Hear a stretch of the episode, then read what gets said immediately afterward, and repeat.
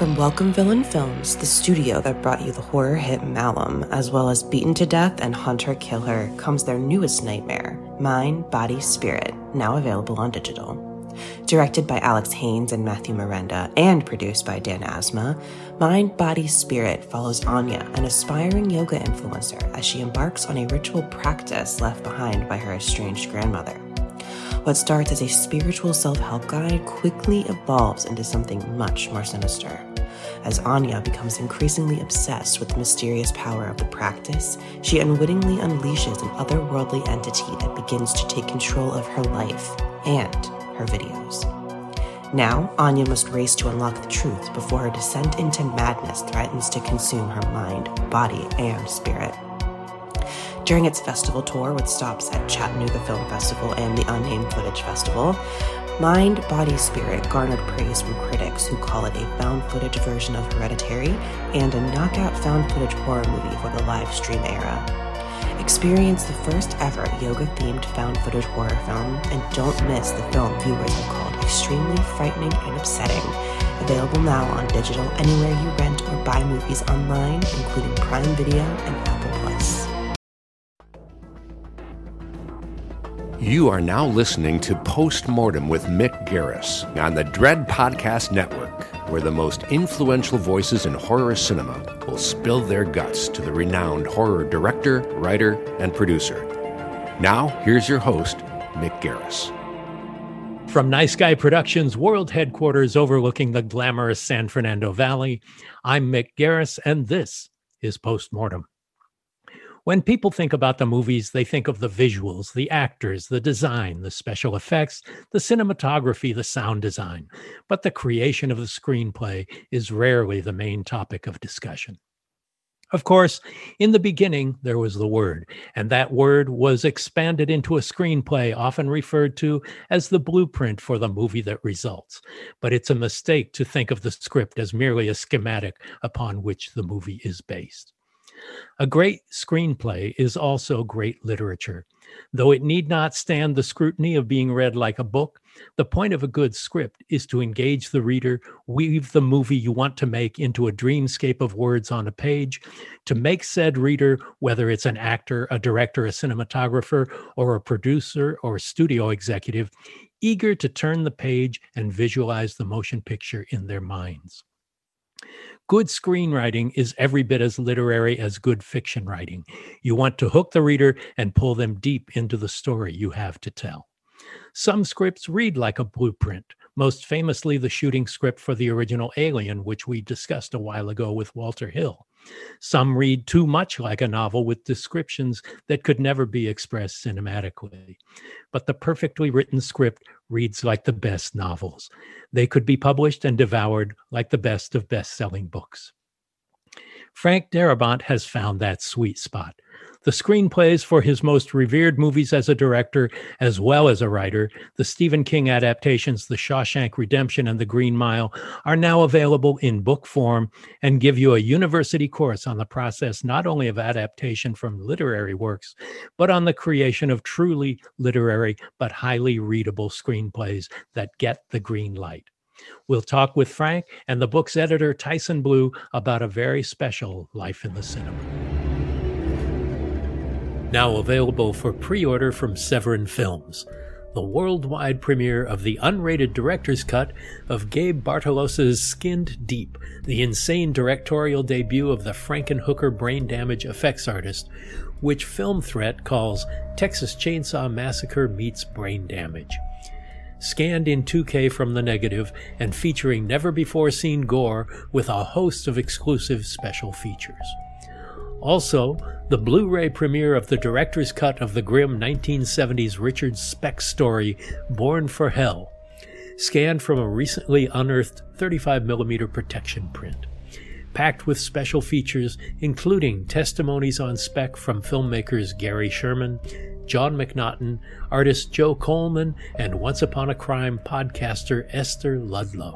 Plus, the worldwide Blu ray premiere of the 1980s Canucksploitation shocker Siege, scanned in 2K from the original negative of both the theatrical and extended cuts.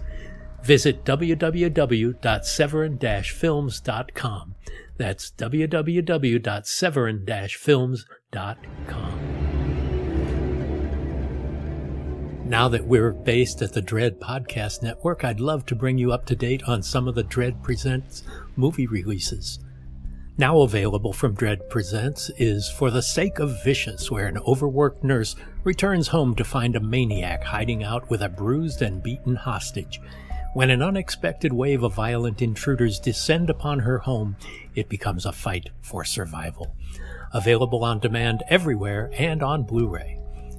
Now available also from Dread Presents, Benny Loves You. Jack, a man desperate to improve his life, throws away his beloved childhood plush, Benny. It's a move that has disastrous consequences when Benny springs to life with deadly intentions. Available on demand everywhere and on Blu ray June 8th. Coming soon from Dread Presents Queen of Spades. According to legend, an ominous entity known as the Queen of Spades can be summoned by performing an ancient ritual. Four teenagers summon the Queen of Spades, but they could never imagine the horrors that await them. Available on demand everywhere on June 15th and on Blu-ray June 29th. So check out the upcoming and current releases from Dread Presents now.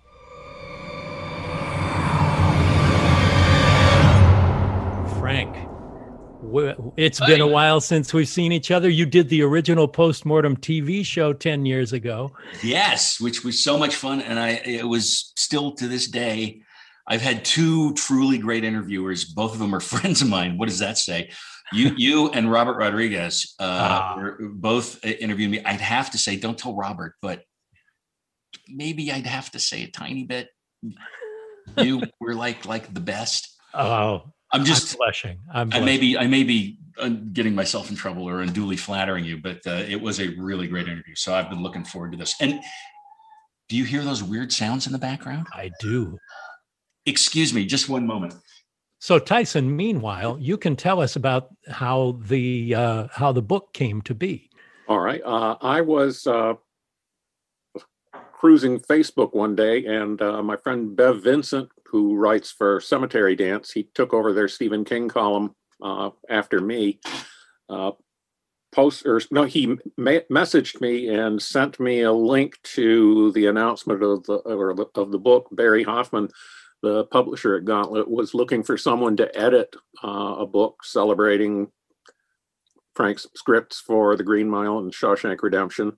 And because Bev knew that I had worked on The Green Mile doing the forthcoming making of book um, thought that I'd be interested in it. So, and Barry basically said, you know, send me an email, let me know what your qualifications are, and um, and we'll see how you like it. But uh, I've always found that a phone call works better, so I called him and uh, made my pitch over the phone, and he tentatively offered me the job on the spot, subject to Frank's approval, which we which we got, and then from there it was a matter of pulling together the material, uh, choosing people for interviews and, and essays to to go along and to support and expand on the, the stories of these two movies, and uh, then to put it all together. It turned out to take a lot longer than than anybody had expected. Uh, and then COVID slowed it down at the very end even more. But I,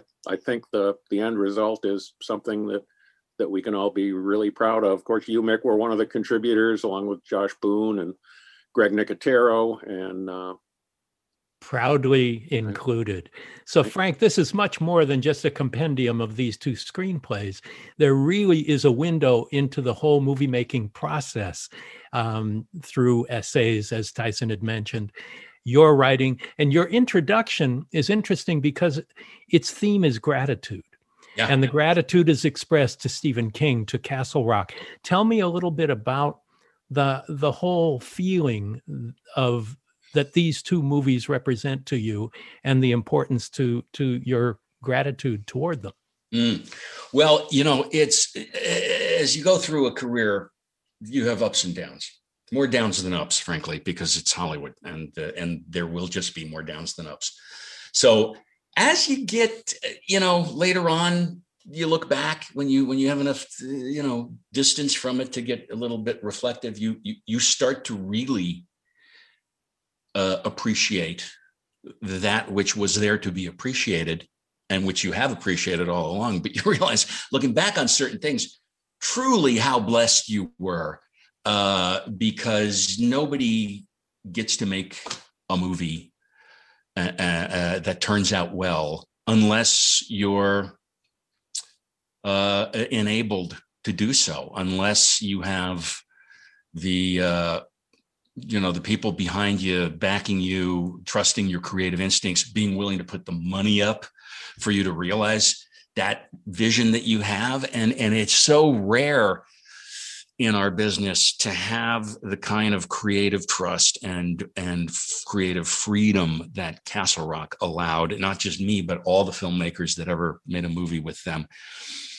And it's uh it, it, it's kind of sad and you know it's it's kind of a bittersweet thing looking back on it because they're I'm sure there's still a Castle Rock Productions but they're not what they were back then, which was a mini major with their own funding and they could greenlight their own movies and they could uh, thereby bless filmmakers like me and well, say, and it all wow, started, we love this script. Let's make the movie. And it That's all simple. started with Rob Reiner doing Stand By Me, Doing Stand By Me. Going back to adapting Stephen Stephen King. King. So suddenly, four of the best Stephen King movies ever came out of Castle Rock. Yeah, yeah, they definitely had a a, a special relationship with him, uh, and and indeed, it's because of Stand by Me that I went to Castle Rock when I when I wrote the script. When I finished writing the script, I thought, do I want to like you know send have my agent send it out to every studio in town? Not really. Uh, what I really want to do is I want to make this movie for Castle Rock, and uh, the reason for that was I thought that if anybody understood the movie that I wanted to make, if anybody got it, it was going to be Castle Rock. Looking at it from a standpoint of the really delicate, character driven adaptation that they had done with The Body, which became Stand By Me, I thought they'll get it. I, I bet they will get it. And indeed, uh, that was one of those moments in one's career where your instincts were absolutely correct. And, uh, you know, about the business side of things, they, they really did get it and they really did love it. And they, they empowered me, a basically a, you know, a for hire screenwriter, a nobody at that point, essentially, uh, to make my movie, to make my dream come true. And, uh, if you can't be grateful for that, then you know you got no business being here. You know, uh, so I wanted to acknowledge finally and publicly the gratitude that I had been feeling for that very special time and that very special place in time that was Castle Rock. Um, I don't. I'm certain I couldn't get those movies made today. I don't think I could make Shawshank today, and I don't think I could make The Green Mile today. I don't think Hollywood would want these movies, um, which is something I mention in the introduction, of course. Um, and the fact that there was that time in that place where I got to do that, and they were my patron saints, my Medici's, you know, and they and they let that they they let those movies happen. Uh, it's something I'm very grateful for. Uh, not just uh, Rob Reiner, who was a, a, a seriously he's a mensch. He's one of the great people I've known in this business. Uh, Liz Glotzer and Martin Shafer and the other folks there at Castle Rock, they had this wonderful attitude of it's the director's movie. We're going to let them, you know, as long as you stay within the parameters of budget and schedule, which was a little tricky for me, uh, uh, that being my first one. Um, and, uh, you know, there were certain compromises I had to make for schedule, for budget. Yeah. Uh, and I made them the best way I could, but they were my decisions. You know, they weren't somebody imposing creative choices on the director, as happens so often. Um, Well, in the case of Shawshank, you went in there with a powerhouse script that people, everyone who saw it loved it and wanted to be a part of it, to the point that the mensch, Rob Reiner himself, Mhm. wanted to make it. Yeah. um, and was prepared to give you a really big check in order Yeah. to make that movie. yeah. But you knew that this was special to you. It was special to me. I, I, I'll, I'll give you a little actual a- additional addendum to the whole Rob Reiner offering to direct its story because I, I uh, first thing I did when when I got my box of books from Gauntlet, and thank you, thank you, Barry, and for, for the box of books, uh, is I sent one to Rob Reiner because I wanted, you know, if you're gonna if you're gonna praise somebody, if you're gonna thank somebody who had a huge impact on your life, positive impact, you, you want them to know it. So I I, I signed a copy to, to Rob and I sent it off and, and he he sent me an email, which I haven't responded to quite yet. Um, he sent me an email saying, well, you know, the reason he read read the script and wanted to consider me to consider letting him direct it is because they had sent it they sent it out to some actors that they had worked with previously one of whom was tom cruise. And when tom read the script and really liked it he called rob and said well rob if you're directing they had just done uh, a few good men and Right. had the, the time of their lives working together creatively they were just a wonderful experience uh, from what i gather and what i've been told uh, and so it was Cruise who, who suggested to Reiner, as I just found out, uh, that he see if he can direct it, and uh, that's when that's when the offer was made for me to uh, to just sell them the script. And as I said in, in my introduction, I, I I thought about it for a day. I kind of always I kind of knew though, even Yeah. at the start, that that was I wasn't I was going to say no to it. Well, it was a But I thought about it. It was a big payday. It was a big apple. Yeah. yeah it's a big payday and if you're a young screenwriter who's been doing you know um, work for hire on on action movies and you know not you get credit on one thing but you don't get credit on the other. You're you're sort of a lunch pail you know writer. The idea of wow one of the top directors an a-list director and an a-list movie star wants to do your screenplay was a very attractive one indeed. And um, so I, I i said it like you know give me 24 hours to think about it.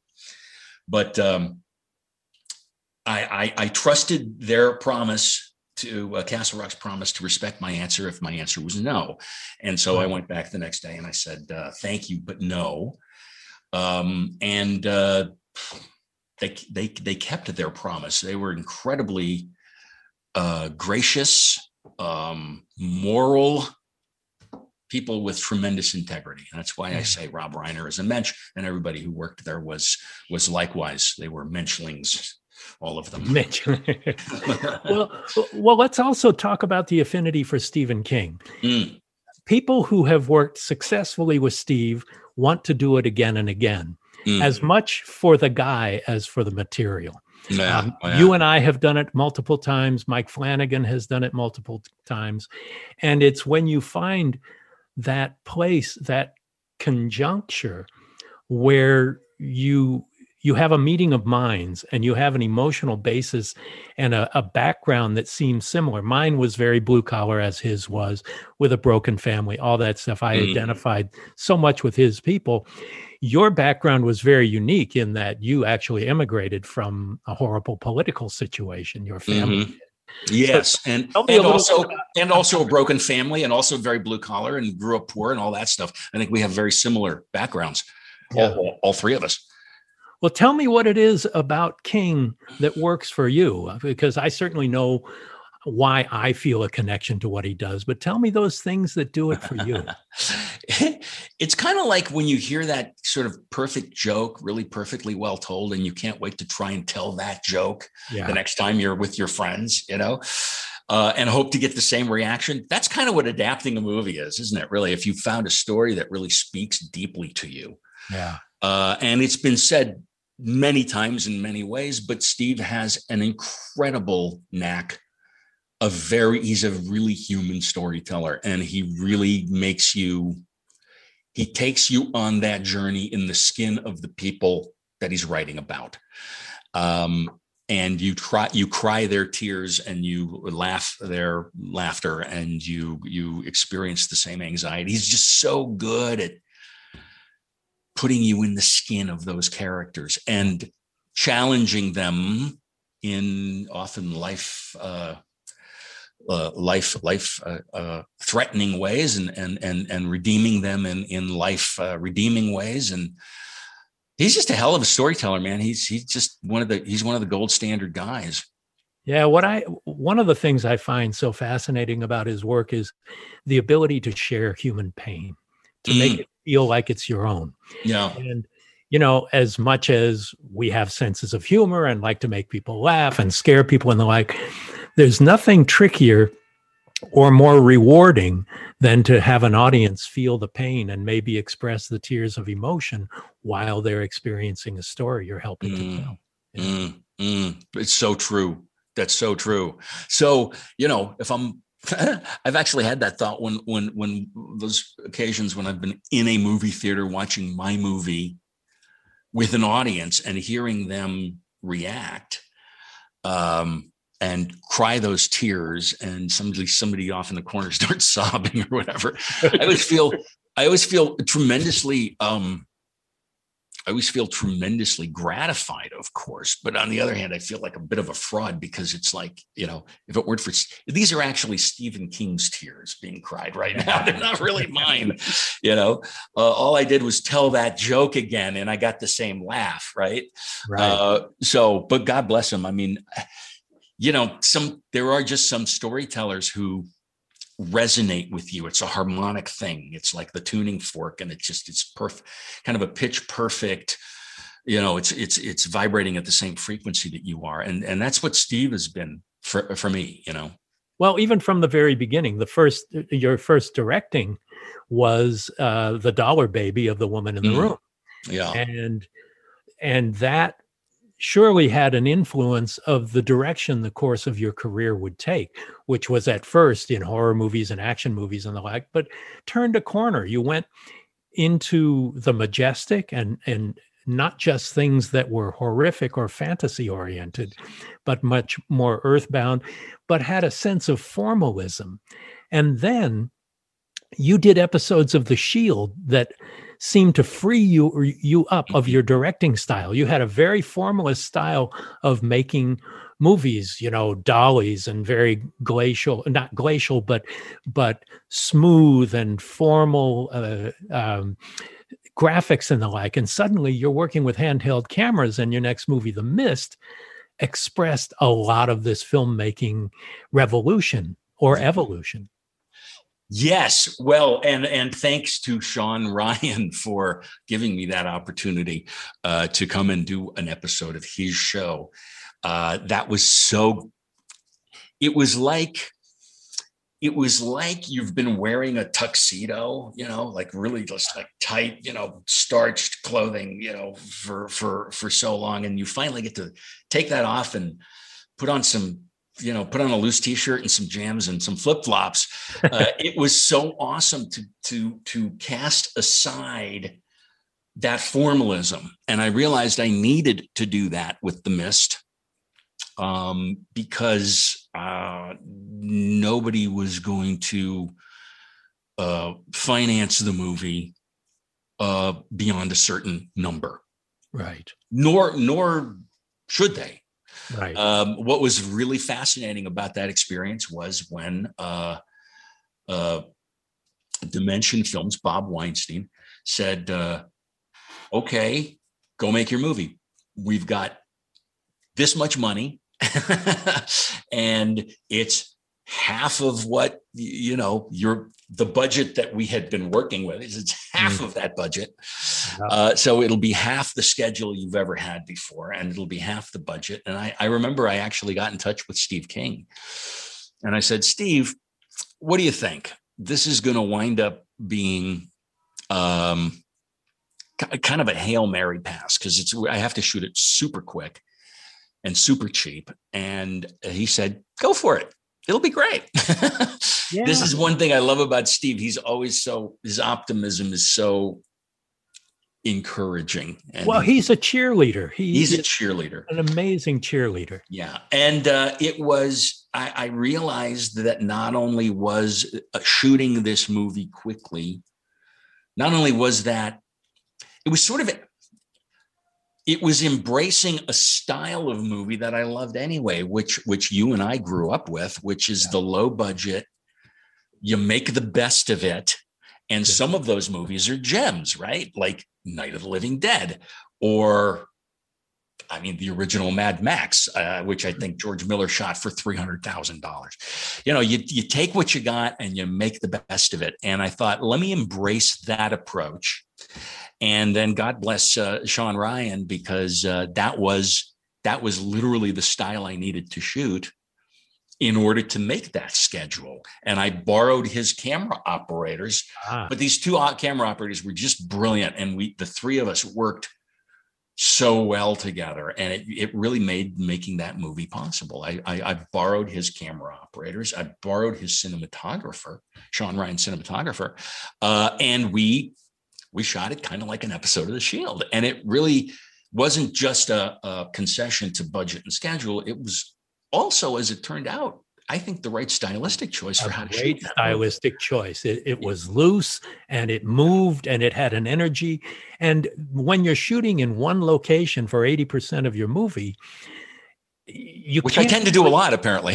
yes, you can't really shot list and and do that. You're you're constantly on the move with what your schedules are. Yeah, uh, you can right. change it around because you're in one location, and you just need that that that freedom to be unlocked from from the formalism. That's right. That's right. And the only things the only things I did storyboard uh, and shot list in this um, were the action and effects yeah. sequences, like the tentacles under the door, or the or the crazy you know pterodactyls fly into the market, where um, everybody has to be on the same page. Exactly, you have to go in with a plan. You can't just make it up. Uh, the effects people need to know what they're going to be doing and the stunt people need to know what they're doing and, and you need to know what you're doing yes you know to actually be able to put that sequence together but um, even within that context there was some improvising going on but the rest of the movie was so very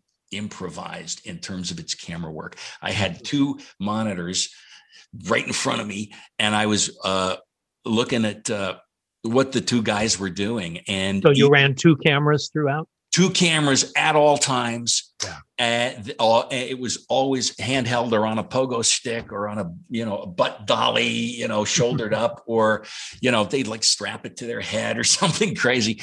And they were constantly doing the dance with the act. And every take, every take was different. So the brilliance of shooting that quickly and improvising the camera work and getting that energy on screen, saving that time on the set. Yeah. You pay for it in the editing room because yes. you you don't have four or five takes of the same shot and then you decide which one's the best and maybe you'll cut in here or there or whatever. Oh no, every shot's different.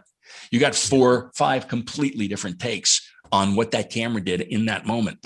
So yeah, the editing becomes a challenge, and that's where you really. Um, but the, but editing time is cheap yes. as opposed to filming time. That's for sure. Uh, and when you have a when you have a brilliant brilliant editor like Hunter Via, who's I, I just I've worked with some great editors in my day. Richard Francis Bruce, uh, you know, I mean, just brilliant, brilliant people. But Hunter's like my he's he's like half of my brain somehow.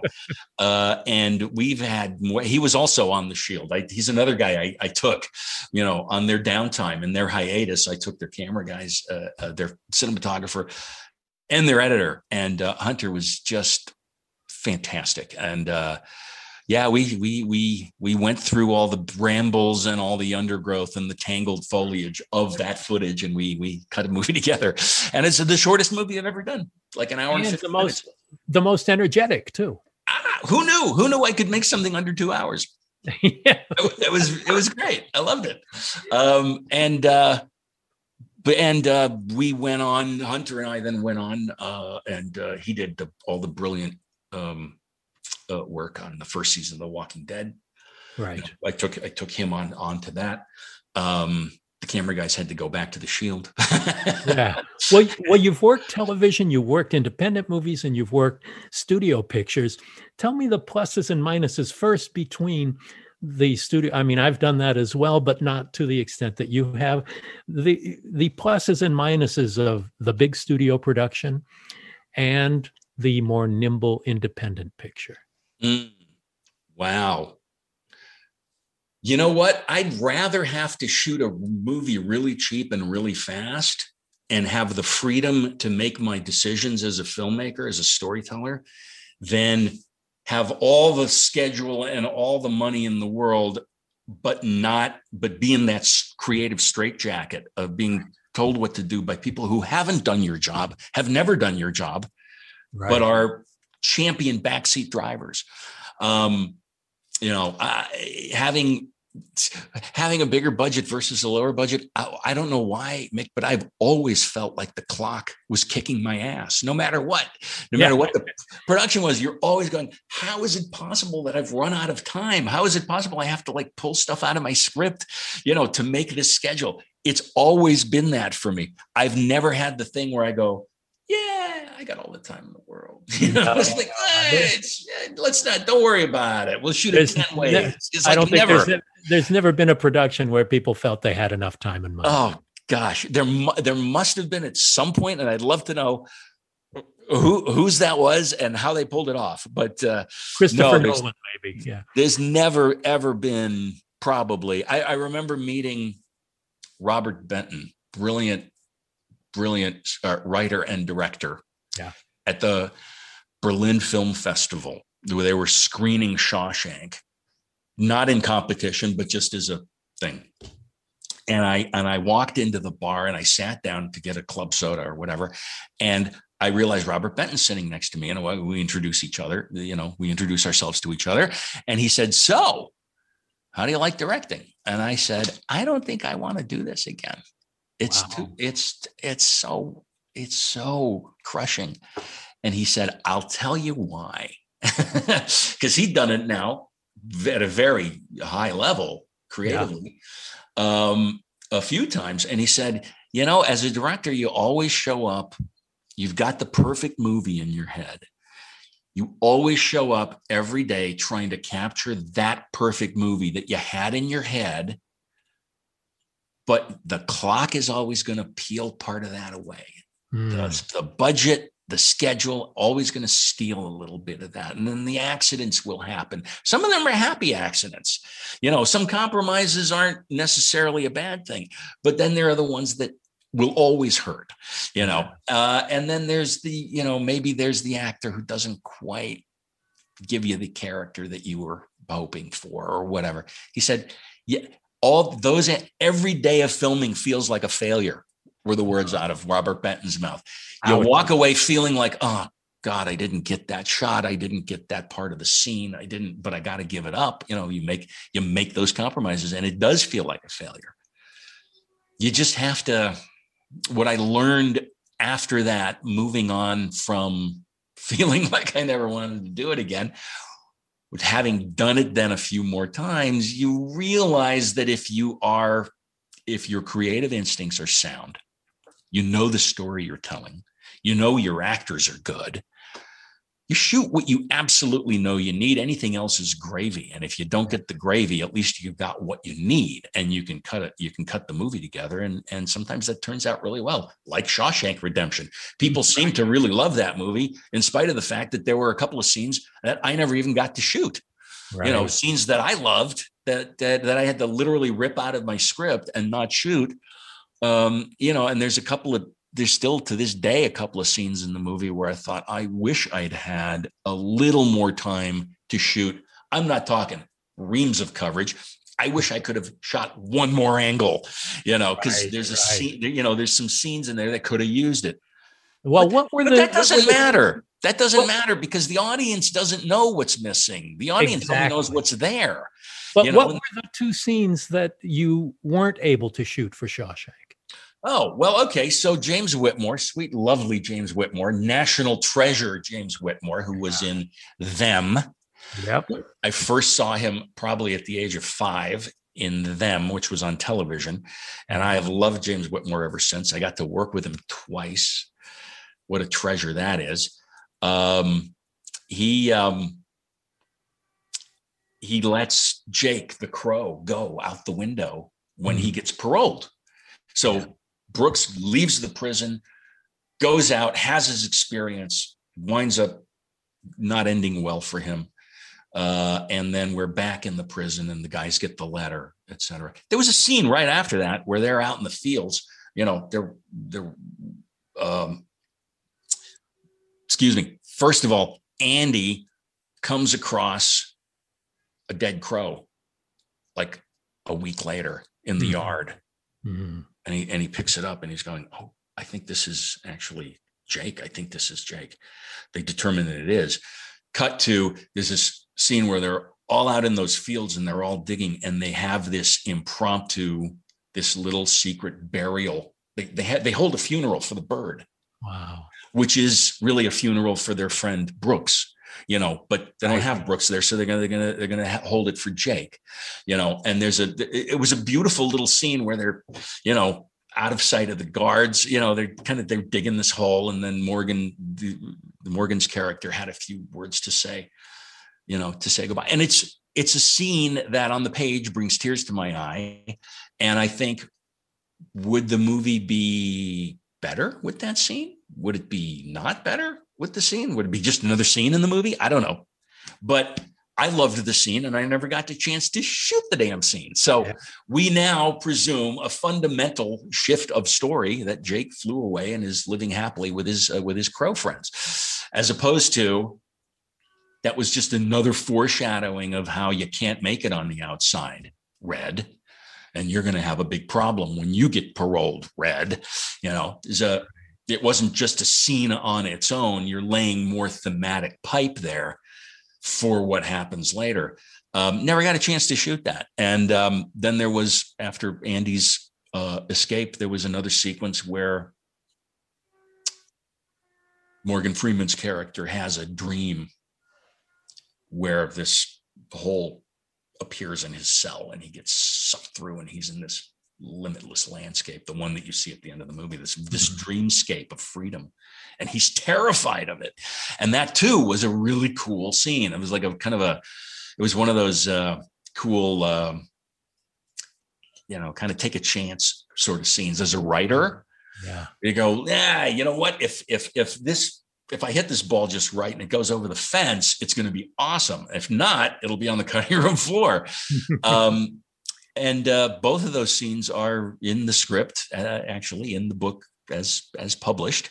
Yeah. Because I believe in showing people what the script was that you walked onto the set with. You know, I don't believe in in doing a transcription of the cut and trying to pass that off as a screenplay. That helps nobody. It certainly doesn't help people who want to be screenwriters or want to be filmmakers or directors. Doesn't help uh, students understand. You know, if you you're going to read that script and then watch the movie and go, "Oh, look at all the little things that shifted along the way." Why? I have an addendum that I wrote explaining scene by scene, Shawshank anyway, not the Green Mile, but Shawshank. Why did that change? Ran out of time? Yep. Uh, didn't have uh, the extra day to shoot that? Yep. Um, you know, or or sometimes more minor changes as well, but things evolve. That blueprint that is the screenplay evolves as you as you make the movie. So many people bring their creative instincts into it. The actors are finding the characters. They're no longer your characters, really. They're they now belong to the actors. So there's a whole layer of things that come in there. I And love always- being surprised by what your your collaborators bring to the show. You know, when Isn't we it great? doing- When we were doing the stand, the first guy we auditioned was Matt Frewer for Trash Can Man. Mm, On the page, he could just be a lunatic, but Matt came in, and it's the scene with Randall Flagg where he holds out the flame to him on his cigarette Mm. lighter, and it's my life for you. And Matt Ah, brought us oh, to wow. tears oh, yeah. with his pathos and he made it something more than insanity it was this deeply rooted pain that led to his madness that was expressed so beautifully and king and i and our casting director were all in the room very first read of any of the characters any of the actors for the stand and it was like we hired matt in the room that Oh minute. wow. Isn't that exciting when that happens? When but it it's it's boom, it's right there. so what was it in the beginning? What is it about movies that made you want to make them? Oh man, movies, movies, books, music, they were my and this is a fairly common story. This is not anything unusual. Nobody's going to be surprised, you know, but they were an escape from a very difficult childhood. Um, I I learned a lot about the world watching movies. Uh, I learned a lot about you know what's fair and what's not fair, fair play. You know, the golden rule, however you want to put it. Justice. Uh, justice, ethics, morality. You you you know, I, I think I think we learned a lot about those things because movies, so many movies are really a morality play, aren't they? Um, I, I feel like I, I learned far more about you know um, hu- humanity and decency uh, from movies than I ever did from my own father. Mhm. So that was a really great escape. And people, you know, I'm not I'm not the first who talked about getting into that hallowed place of dream, that shared dreams, Yeah. you know, that connection that happens between you and the storyteller and the cast and then the audience. There's that incredible feedback loop of shared experience and shared um you know just shared dreaming it's the only form of dreaming that you can do with other people Yeah. you know you know the actual dreaming you're you're stuck in your own head and uh people might show up in that but it's still it's you but this is actually a a formalized form of dreaming with other people it's incredibly exciting yeah. so for me it was an escape storytellers get to dream awake. yeah And that's kind of what the job of the movie maker is. Who was that young Frank Darabont who was seeking escape in the movies and in books and in television? Oh, golly. How- would I define him best? Um, a bit of a loner. Not unusual. yeah, I know. I, I'm laughing because I because I I just thought of uh, like you described me in your uh, interview in this book that we're talking about as as as a recluse.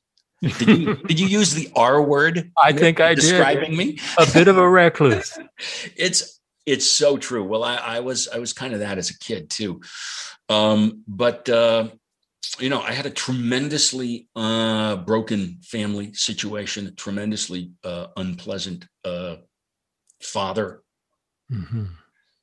uh situation and uh i was just i was i was kind of i spent my childhood kind of trying to keep my head down kind of you know walking on eggshells quite a lot keep my head down and find that beautiful landscape that I could escape into and that and and books books and movies and music. Music as well. I God I wish I had any shred of musical talent but I really don't. You're going to master that guitar. I know. Other than to listen I've got a hell of a vinyl collection here. And I got and I got Beatles all over my office. Um i love me I, you know music is also a form of storytelling and it's one of the most it's one of the most immediate forms of storytelling and i wish i had i wish i had aptitude for it because it, it means the world to me and it's but, uh, primal.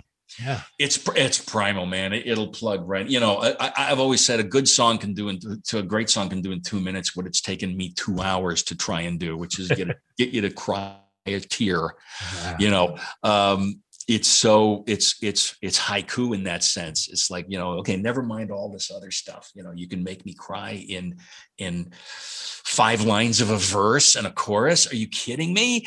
Uh it's really pretty amazing stuff. But uh i would go i lived in those places you know? I lived in i lived on mars with ray bradbury and i lived on you know in in the in the desert with uh with T.E. Lawrence, and I lived in, uh, you know, I lived under the sea with, uh, uh, you know, Captain Nemo. You know, that, that's when you when you when your own circumstances are very dodgy and dicey, there's there's um, there's tremendous healing and grace and hope in storytelling. And that's another reason that it's always meant so much to me. And I think it means so much to a lot of people. It's not just distraction. It's not just, hey, let's blow up some stuff for two hours. you know, oh, look at this shiny object. No, I mean, it, it, when when something actually really is managed to dig deeper than skin deep, it can be very uh, redemptive. Yeah, very redemptive. Well, sharing emotion is the hardest thing to convey when you're making a movie anyway yeah. because you're going through a hundred people and studio executives and all of that because it's just you trying to connect with the guy sitting in the seat in the 3rd mm-hmm. row mm-hmm. yes and, you're trying to connect with the person the invisible person who's just on the other side of that glass lens Exactly. It's like a little secret person who's inside that camera. That's who you're trying to connect with. And you're trying to make them laugh or cry or feel something, you know. And yeah. maybe there's a kid out there who needs that escape, needs to live in your world for a while that you've created, you know. And uh, that's a fantastic privilege and a, and a huge responsibility. And because it is such a privilege, it keeps you plugging away in Hollywood for years year after year of, of disappointments and ups and downs. And and you know at a certain point you might just throw up your hands and go i, I don't even get this business anymore. So have but, you thrown up your hands? Uh, to, to, a degree yeah to a degree. Um, tell me about how you reached that that place. I was i can't tell you how many times i burned out because i was a workaholic machine for mm-hmm. 30 years um, we'll, we'll say 40 years because after high school i spent nine years trying to figure out how to get a career started. I was like a i was like a guy wearing a blindfold in a dark room with the lights off trying to figure out you know because i wasn't born to this business. I had nobody i didn't even know anybody in this business really. You so it took nine years to, to, to, even get started. Uh, and after that it was 30 years of nonstop deadlines and pressure and mostly disappointments with things not that you, you pour your you pour your 100% into everything. I've never given anything less than my all. And so many things just don't happen. You hand the thing in and it and, and it's crickets, man. It's it's a tumbleweed rolls by and nothing ever happens. And, oh, the black hole, yeah. The black hole, yeah. The development black hole where they're literally stealing years of your life in exchange for paycheck, but no actual results. Mm-hmm. Um, and then there are the things where, oh, it did get made. Too bad it got made so badly. You know, so the once you have your list of this is what I dreamed of as a kid, thinking I want to tell stories things turning out right that's a pretty that winds up being a pretty short list. When the when the other stuff winds up being a pretty long list you go i've given this 30 years now. I've had 30 years go by in a blur of deadlines and stress a blur of of, of deadline stress and, and broken relationships because you're never available for anybody because you're always that workaholic machine. Right I just thought, you know, um, I don't want, I don't want the next, however much time I've got left. I don't want the next 20 years to go by the same way. Mm. I don't want to be, you know, nobody ever laid on their deathbed and said, gee, I wish I'd had some more deadlines. uh, I wish I'd had some more, you know, work stress and, and, uh, you know, no, they, they always regret not having devoted more to the people they love and to their families. That's, that's the regret Right. You know, having another, oh, I wish I'd had some more development deals that resulted in nothing. You know, that's not, nobody ever said that on their deathbed. So, you know, how are you going to spend the rest of your life? And I, and then I met the, you know, I met the, the girl that became my wife. And uh, that just suddenly yeah. made sense. That was the last time I saw you was in Austin the day after you got married. Yeah. And Robert Rodriguez and I uh, were with you uh, at the festival there, That's and it right. was the most amazing dinner. Uh, and I've never seen a happier guy than Frank Darabont was that day. I, well, you're getting me emotional here. That's not a bad thing. When you can, when you can, uh, boy, when you can share that kind of joy with with with friends, good friends, people who know what that that that trench is, that trench warfare that you that you've been experiencing for for decades. Uh, you know, when you find, can finally share that joy with your friends, and and when you know you've found the right life partner. Yeah. Wow, that's big, and that's that was that's a that was a big thing for me because I was I was you know emotionally stunted for you know by virtue of being this workaholic machine i was emotionally stunted for most of my most of my adult life. And i finally got to the point where i met the right woman at the right moment. And i decided give yourself over to it no matter no matter what. This is now going to be your priority. Yeah uh, and that's worked out pretty well. Uh, it seems like it's worked out great, and I know the feeling. Yeah. Oh God, I, it's it's a hell of a feeling. It's uh, you know. Well, because, here because all those years of all those years of working, you're you're feeling like you're not, you know, you don't actually, you're not actually doing life. You're right. doing work. You know, you're not actually in the moment of anybody else's thing for longer than a few brief glimpses before your next deadline is, is cropping up. And so after avoiding real life for so long, um, to embrace it fully and make it the priority, I think was a very, very good thing. So I'm nothing, again, nothing if not grateful to my wife and to the, the marriage that we've had. And, um, you know, I could probably be a little less of a recluse yeah. If I'm if I'm to be honest, you know, I, I uh, having moved out of Los Angeles, uh, you know, I really have become. Who's the guy who wrote Catcher in the Rye that nobody ever heard of? Heard from again. but know. now you, you know you're John Steinbeck. Oh, oh, Steinbeck. I'm living in Monterey, of course. Monterey and Salinas. Oh yeah, I love it up here. it's so it's such a blessing to be here. And but not- you know, the time was right. You know, you yeah. have a lot to show for an amazing career as a writer and a filmmaker. Mm, and maybe, you. you. know, those are things that will never go away. Mm. And you will always look to with pride and the experiences that you had with Castle Rock, with King, with Tom Hanks, with all of these people. Uh, and and you're able to collect that experience of what I I'm guessing was the best time of your professional life with Shawshank and Green Mile. And this book mm. is it's not just a memory of that, yeah. but it's an elaboration of that. Yeah, yeah. Well, get, getting back to the theme of my introduction to that book, what you just said is is is a brilliant. Thank you for segueing me. You look back on 30 years of that kind of work.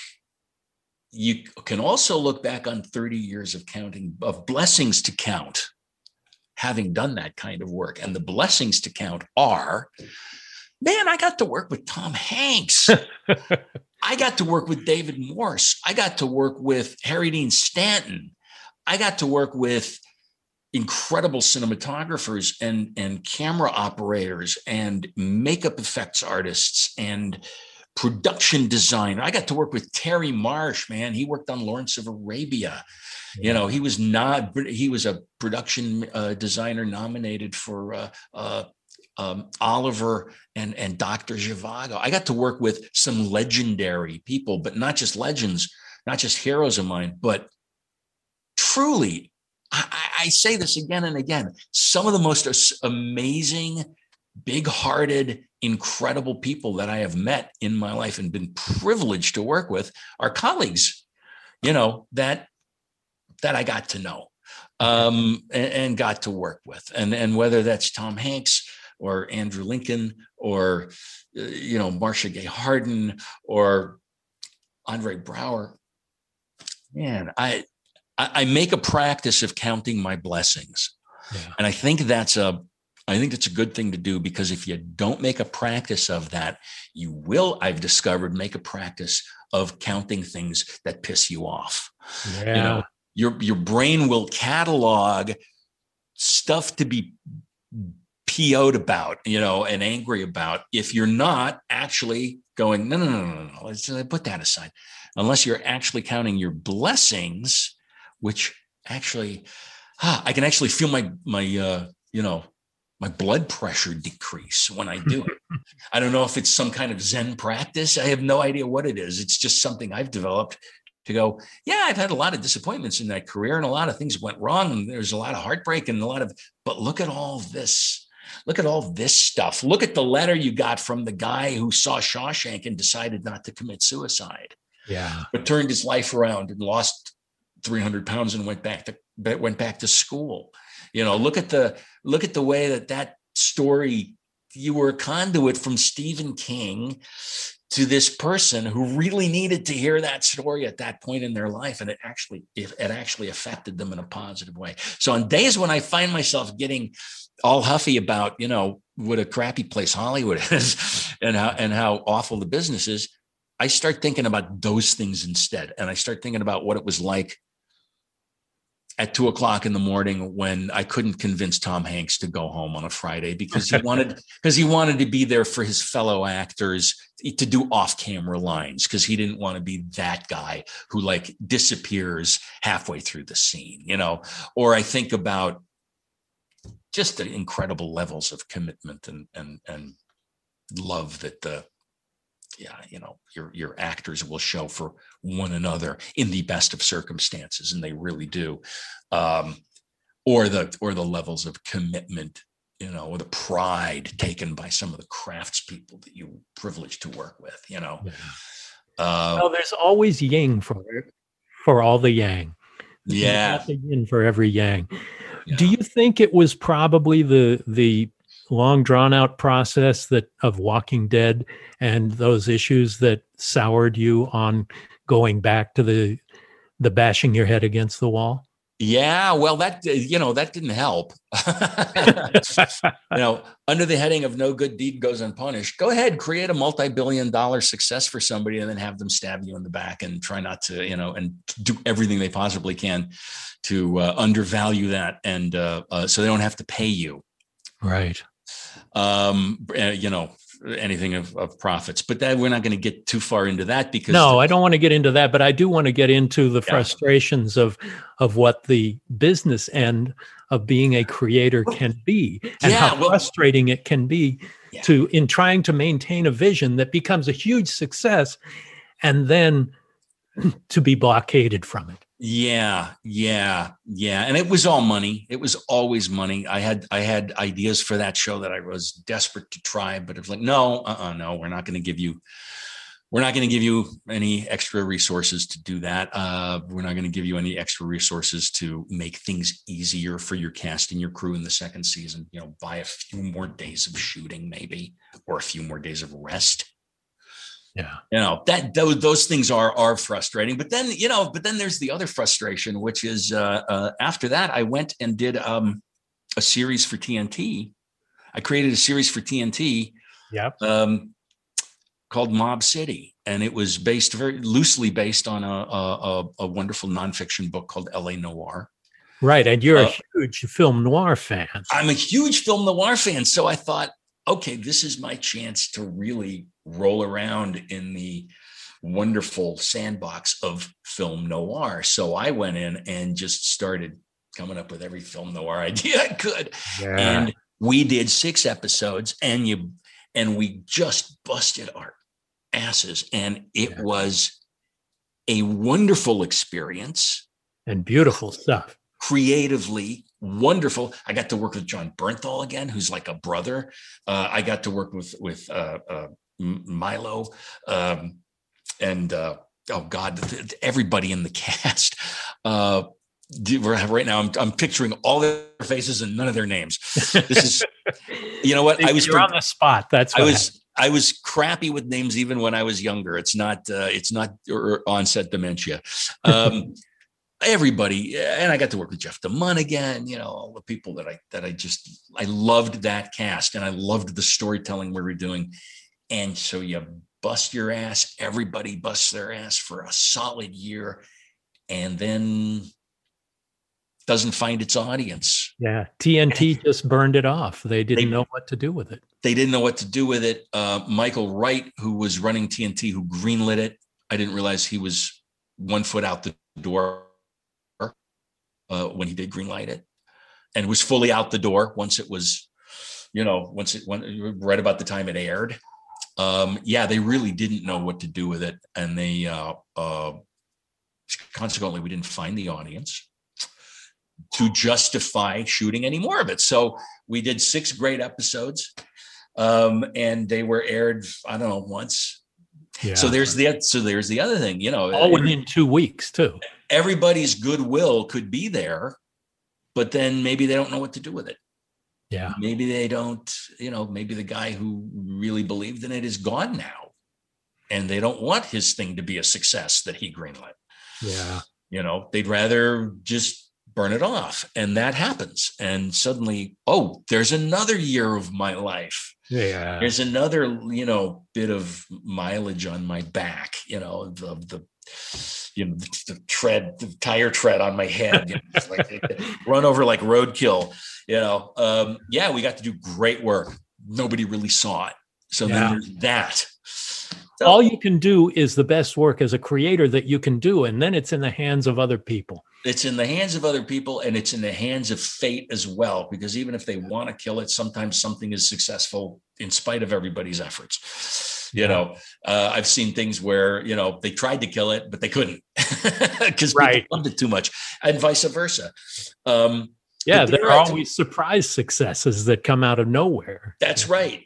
So there i am in the last couple of months of editing on mob city and um my c7 ruptured.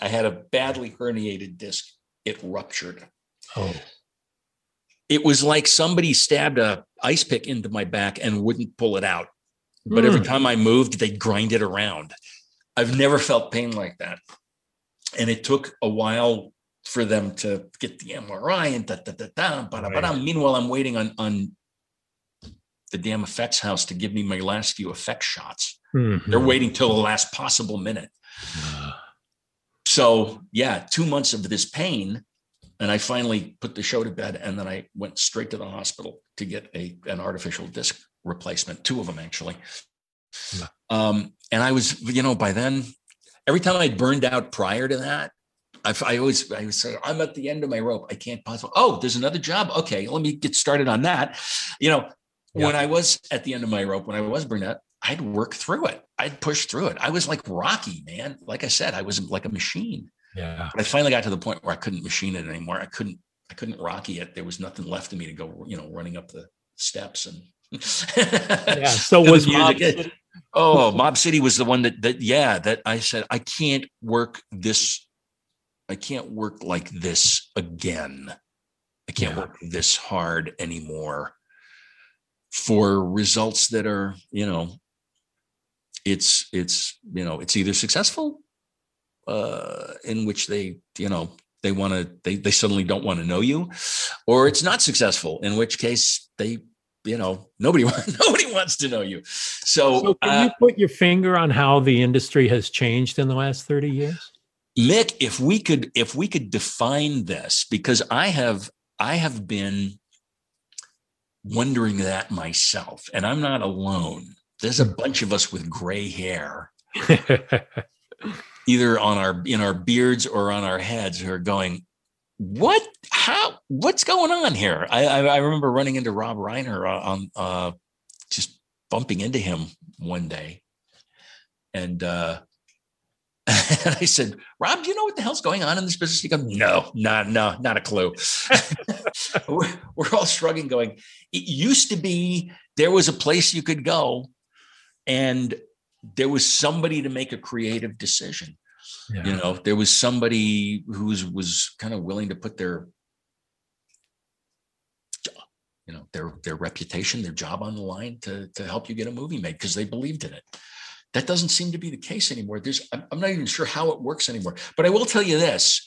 I will tell you this. I spent last year writing a script that i I know when I'm hitting on all cylinders and when I'm not. I was hitting on all cylinders. It's a very, very meaningful script, and it was the best thing I've ever done. My Wow. wife said it. I believe it. I said it. That's um, saying something. It was. It's a magnificent. It's a magnificent project. It's based on a Stanley Kubrick treatment that he wrote in the late fifties. Uh, uh, an incredible Civil War piece, um, and um, I finished that script, and I was, and I said, oh, "This is the best thing I've ever done." And uh, we uh, shopped it around town, and we didn't get a single meeting, not even a single meeting on it. Wow. So when you devote the better part of a year to a screenplay that you think is the best thing you've ever done, and you're willing to go back out on the firing line and put the, the effort into to making the movie, and you can't even get a meeting, you can't like literally. I didn't get a single. We didn't get a single meeting on it. And Ridley Scott, by the way, was one of the producers on it. Oh my God! But it's not just it's not just me, you know, schmuck you know, living up north, recluse. You know, it's it's Ridley Scott was a producer on it. It was based on Stanley Kubrick, a Stanley Kubrick idea and treatment that he, that he was developing with with Shelby Foote, a noted Civil War historian. Right. Couldn't, couldn't get a meeting on it. They're because they're because what Mick, what are they making? We you're there. You're yeah. you're you're in it more than I am. They're making superhero movies. They're yeah, making Marvel they're, movies. They're making Marvel movies. They're making they're making things for the 12 year old comic book collectors.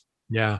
Are Although, they making any movies anymore? Really? For, I mean, the last movie that I saw that I thought was a masterpiece um, that I was shocked didn't get Best Picture um, was um, 1917. I thought that was oh, unbelievable. A, an incredible cinematic. But do movies matter anymore, Mick? Here's my here's my thesis let's get people writing in. I want to I want to hear what everybody thinks. yes, and then, and then we'll, and then we'll get to the book and get to Tyson. But do movies matter like they used to? I think if 1917 had come out in the 80s or the 90s, that, that would have been like the movie that everybody would have been talking about for the for the for the whole year. Now, unbelievable. Yeah. I don't know that movies matter much anymore. My thesis is this it was the art form, the art form of the 20th century. But now in the 21st century, it's just another venue for distraction. It's one of a thousand different ways that the public and the, the audience can distract themselves. There are so many platforms that offer that and mostly it's through tv series or you know netflix will make a movie like mank that never could have been made theatrically that i think is a terrific movie mm. black and white hollywood history very specific audience that you could not find in a movie theater but you can find on netflix yeah but that's really an exception they're really looking for series and the like and um it it is a very splintered industry. You can find good stuff there, but you have to look for it. Mm, mm. Well, yeah, you can find good stuff. Absolutely. I mean, there's some stuff. You know, a lot of good writing uh, fled the country and emigrated to television. Yeah, you know, that's where so much great writing wound, wound up. Uh, you know, Vince Gilligan's shows uh, being jewels in the crown of great television writing, for example, Breaking Bad and Better Call Saul. Yeah. Um, you know, so much really great writing like went to TV. But you know what? There used to be three networks and some and a handful right. of little local stations. Now it's 10,000 stations. It's, it's 10,000. It's like there's so much. You know what happens when you when you just keep printing money? it loses its value. It yeah. stops actually having the value that it used to.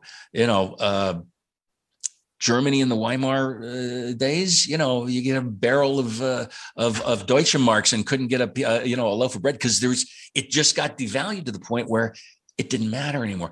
I wonder with tweeting and texting and Facebooking and and Instagramming and ba ba ba bum and uh, and, and games, uh, video games and and the the the the Spotify's and the you know this TikTok massive yeah. tsunami of content. Is it possible for anything to really really count anymore to really be to make a cultural difference to make a cultural difference to be that thing that people hold dear 20 years later, like people seem to be holding Shawshank dear, where like the way we held Casablanca and Wizard of Oz dear. You know, is it possible? Or are we now just part of all the noise? Yeah. Well, that, it's like, can there be another Beatles? You no. Know, can, yeah. Can a musical group have a social impact in the way that the Beatles did around the world? I don't see that happening. It's music is transitory right now. Yeah. And although, although, although, if I may, if I may, um, you know, at the risk of, um, I don't want to run our time out. We can we can go over an hour, can't we? Sure. Because I mean, we could talk for the next three days. I think uh, uh, music m- meaning a lot to me. Uh, you mentioned the Beatles. They're they're you know here we go. Here they are, ladies and gentlemen the yeah, Beatles. There's Beatles stuff all over my office because I love them so much, and their impact was so huge. But and I don't generally find modern things that delight me, but I have found somebody. I'd love to make a plug for some for for somebody that I have no, you know, fiduciary interest in at all. I, I am not part of. I'm not their agent or anything. I'm just sure. a huge fan. I got. I got. Uh, let's see let's see. Ah, but oh, by the way, ACDC's new album. Oh, there you go. Steve King, are you listening? Yeah. This is yeah, and this one's for Mal, Malcolm Young, who passed away. They're incredible. Right. One of the Young brothers. They're incredible rhythm guitarist. Um, I also realized I didn't have a copy of Highway to Hell, so I ordered that too. But um, on vinyl, of course. yeah, oh, of course, of course. I, have got I've got some digital you know, I've got a pretty good digital library too, but mostly it's vinyl because I'm because I'm just that old and cranky. You're a um, classicist. Um, there's I am a classicist. There is a group that I have, and you will discover them if you go down the rabbit hole of all their YouTube videos. Uh-huh. You will be so happy. And the reason I brought them up, and thank you for allowing me to take a little detour here. I love them so much. Their name is Pomplamoose. Oh, I have heard them. I which have. is uh, which is too. which is French for grapefruit. Yes, it is indeed. And there's uh, in fact their videos are amazing. They're so wonderful. They're so wonderful. This is an album that she did of. Uh, she speaks fluent French. She's not from there, but she's like a speaks like a native, and she did a lot of classic French pop songs on this album. They're doing some really quirky, wonderful stuff. But the thing that I oh, and then then she's got her own her solo albums. She's married to Jack Conte, who is a musician and an entrepreneur, and he's the actually the CEO of uh, Patreon. They started oh, wow. this thing where artists can actually be supported by their fan base, which I think is genius. It it it, it connects the artist, whatever that is, uh, with the uh, uh, with the the the, the consumer, yeah. the consumer, yeah, or teachers with students. Uh, when the pandemic first happened, I, I went online. I always wanted to start doing watercolors, so I, I got a couple of watercolor teachers on that on that website. Anyway, she's married to Jack Conte. Nataly Dawn. She's also done some solo albums, and the the music they're doing is absolutely delightful. And the thing that you will discover if you go and check them out on uh, on YouTube on online is their joy in doing the music. Their joy, whether it's a cover or one of their original things, that joy it kind of reminds me of the Beatles. Yeah. And they've got some incredible young musicians that work with them all the time. And when they are doing what they do, you sense this palpable joy. So they're bringing some joy into the world. And I'm a huge fan. And I'm not that you know, like I say, there's not a lot of modern music that that that that grabs me, but I, I just wanted to praise. Pomplamoose is the one. I just well, love I love them. Speaking of bringing joy, despite what's going on in Hollywood and mm-hmm. how your most recent experiences have gone, you have brought tremendous joy in so many ways in very lasting ways and you need to know that. And and i think this book is really chronicling some of the greatest work that you've done here in a very special way. And tyson as the editor of the book what were the conversations with frank like? In what did you want to achieve with this book? Okay uh, what i what I wanted to do um, was to present these the two screenplays in the in the best light possible and to bring everything uh, that was that we could from behind the scenes things uh, the storyboards uh, frank's essay on on what got left out of, of shawshank uh, to bring everything that was in the two previously published volumes of the individual screenplays and then to add even more part of it was barry's suggestion to get uh, uh, tributary essays uh, from yourself, from uh, and from uh, Josh Boone, and uh, he'd already talked to R.C. Matheson, whom I've known for a long time, into doing an introduction, and then from there, he let me go on and and select some people that that I knew uh, that could contribute things, um, including Steve Spignesi, who's another King expert, uh, and uh, a good friend of mine uh, that I met on the set of The Green Mile, Constantine Nasr. Oh yeah, I know Constantine. Who, uh, who I found out after I'd been given the the the editorship of this project, I found out that he had tried to get it as well, and I felt really guilty because with his position in Hollywood and, and making all the behind the scenes documentaries, he probably could have done it as, as good or, or a better job than I did because he had more access or easier access to people, uh, which was one of the reasons I really wanted him to contribute something. And I think he contributed a, a fantastic essay. It may be the best thing in the book uh, that really wasn't written by Frank. And, uh, but Frank and I corresponded a lot via email. Um, but uh, this is the first time we've actually spoken to each other and seen each other's faces since I was since my last day on the Green Mile set in North Carolina. Um, uh. And if I could could get back to that, uh, Frank was talking about about how pr- projects change uh, as they're being as they're being filmed.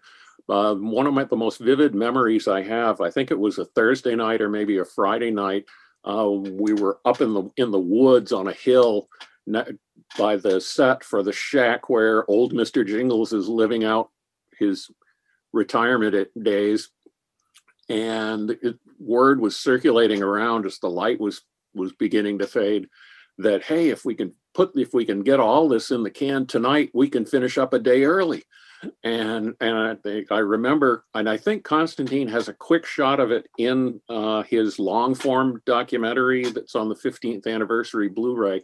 Uh, the documentary is almost as long as the movie, but uh, Frank was sitting on a tree stump with a copy of the script and a pencil and was going through and, and tightening it and eliminating stuff and and trying to get it so that that they could wrap up shooting that night and be done a day early. And it was just watching on the spot in the middle of nowhere, uh, changing the thing. So it was it was was adapting on the way, and and it did get done. Everybody finished up a day early. Uh, well, not everybody injects as much heart into the projects as you do, Frank, and that's an oh, example of it.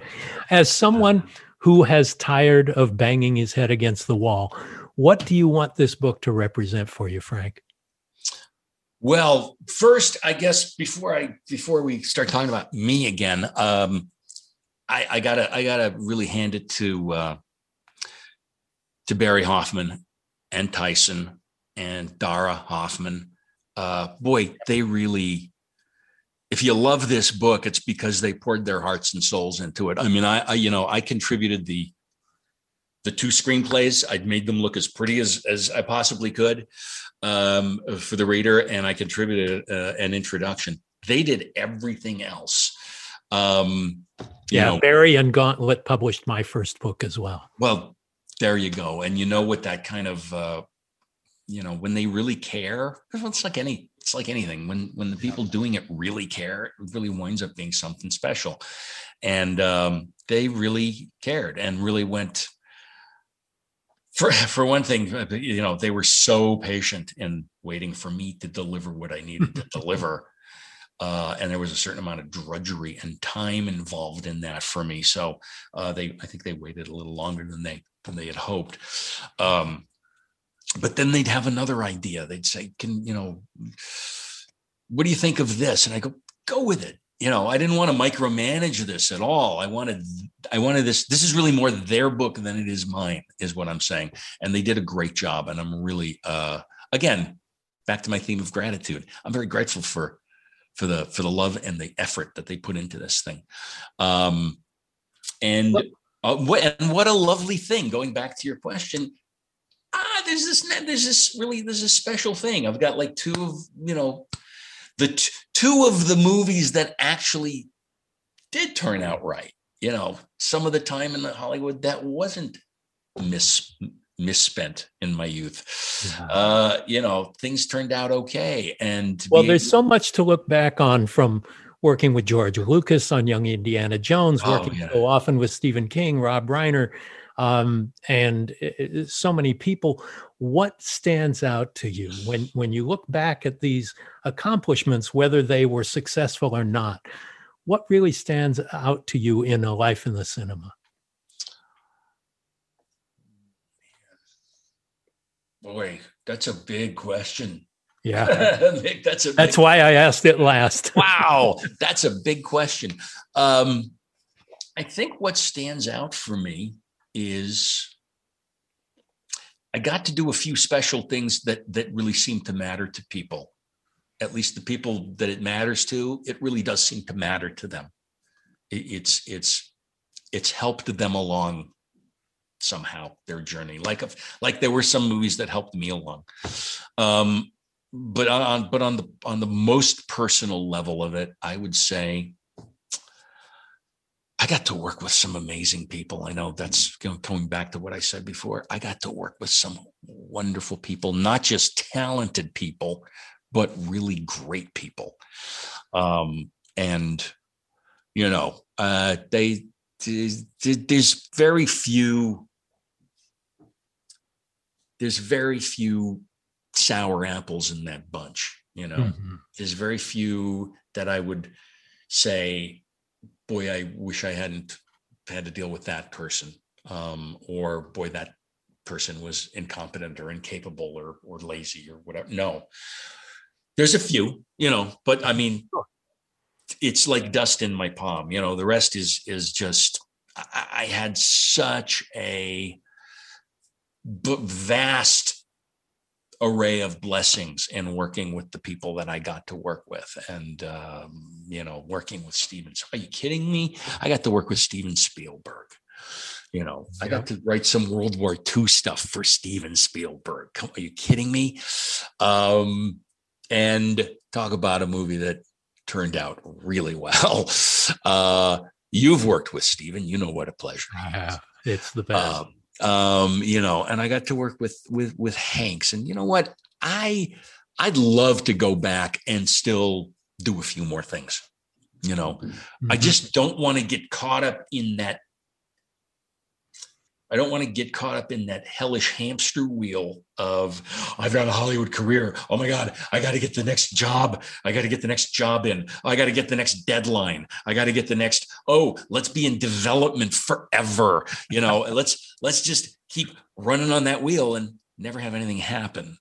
That's that's the thing I hate. That's the thing that makes me nauseous to think how much time uh, was was taken, you know. Uh, but what but I'd love to, but I'd love to do a thing. I'd love to do, you know, I, I, was talking to Greg Nicotero about this. Um, who's a hell of a guitar player now, by the way. Yeah. And, oh, that's he, awesome. He and Robert Rodriguez both are like, are you kidding me? Yeah, Robert's amazing. Yeah. Yeah. These like pro musician level yep. stuff. Anyway, I was talking to talking to Greg and, and I just said, you know what? I he said, I just want to work with my friends now. Yeah. I said, I, you know what? Me too. And I guess what that means, how that applies, how that's actionable is I just want to work with people who are are kind and positive and on the same page. And some of the people I've worked with in the past, a lot of the people I've worked with in the past, um, are that you know that's they're on that list of you know i feel like they're professionally speaking, there's this vast extended family that I've been a you know a part of. I'd love to work with them again, especially those who are my true close friends, like Greg yeah. Um, you know, or or or Jon Bernthal, or you know those those folks. Um, I just want to work with my friends. I don't want to deal with the with the development thing. I don't want to deal with the ugliness. I don't want to deal with you know lawyers and and um, yeah you know isn't it nice that you don't have to anymore yeah it it really is nice it really is nice and and uh, the greatest achievement an artist can make is communicating with the audience in a way that's incredibly personal. And the letters that you've talked about getting you've achieved that with your movies and with your art. And i think that's something that allows you to hold your head very very high. Oh well thank you. I got i got lucky. I got lucky. I got lucky a few times um but really lucky. Lucky uh, and talented it's a good combination. hey, you know, all you got to do is you can find an, an amazing world class storyteller and convince him to let you take some of his, you know, stories and do it well. And you too, you too could be, uh, yeah. could have a career, you know, stealing That's... somebody else's story. Woo! no, well, I got to, we got to thank Steve too. I mean, yeah. really, at the end of at the end of the day, you and me both. Yeah, none, none of it really that at least for me, none of it really would exist without Steve King. Yeah. Um, and these incredible, exist, you know, yeah, these incredible stories that he told and his generosity in letting some of us partake in his world, you know, step into his world and wear his shoes for a little bit. It's a pretty rarefied place and a yeah, wonderful place to, to, live. God well, Frank, him. Thank you so much. And Tyson, thank you for uh, facilitating this book. And uh, just always great talking to you, Frank. And I can't wait to see what you do next. Ah, well, thank you. I might, I don't know, we might uh, go rescue a few more chihuahuas. We've got five. There you go. Uh, we might uh, do a little, you know, stuff. You know. And you, you'll you'll uh, get to play lead guitar. I don't think anytime soon, but okay. I, I, could strum a few chords. That's about it. there you go. Well, you can be rhythm guitar like Steve King in the Rock Bottom Remainders. That's right.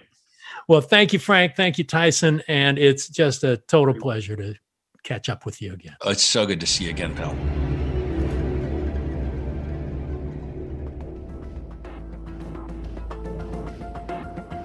Thank you for listening to Postmortem with Mick Garris on the Dread Podcast Network. Download new episodes every Wednesday and subscribe on Apple Podcasts, Spotify, or your favorite podcast app.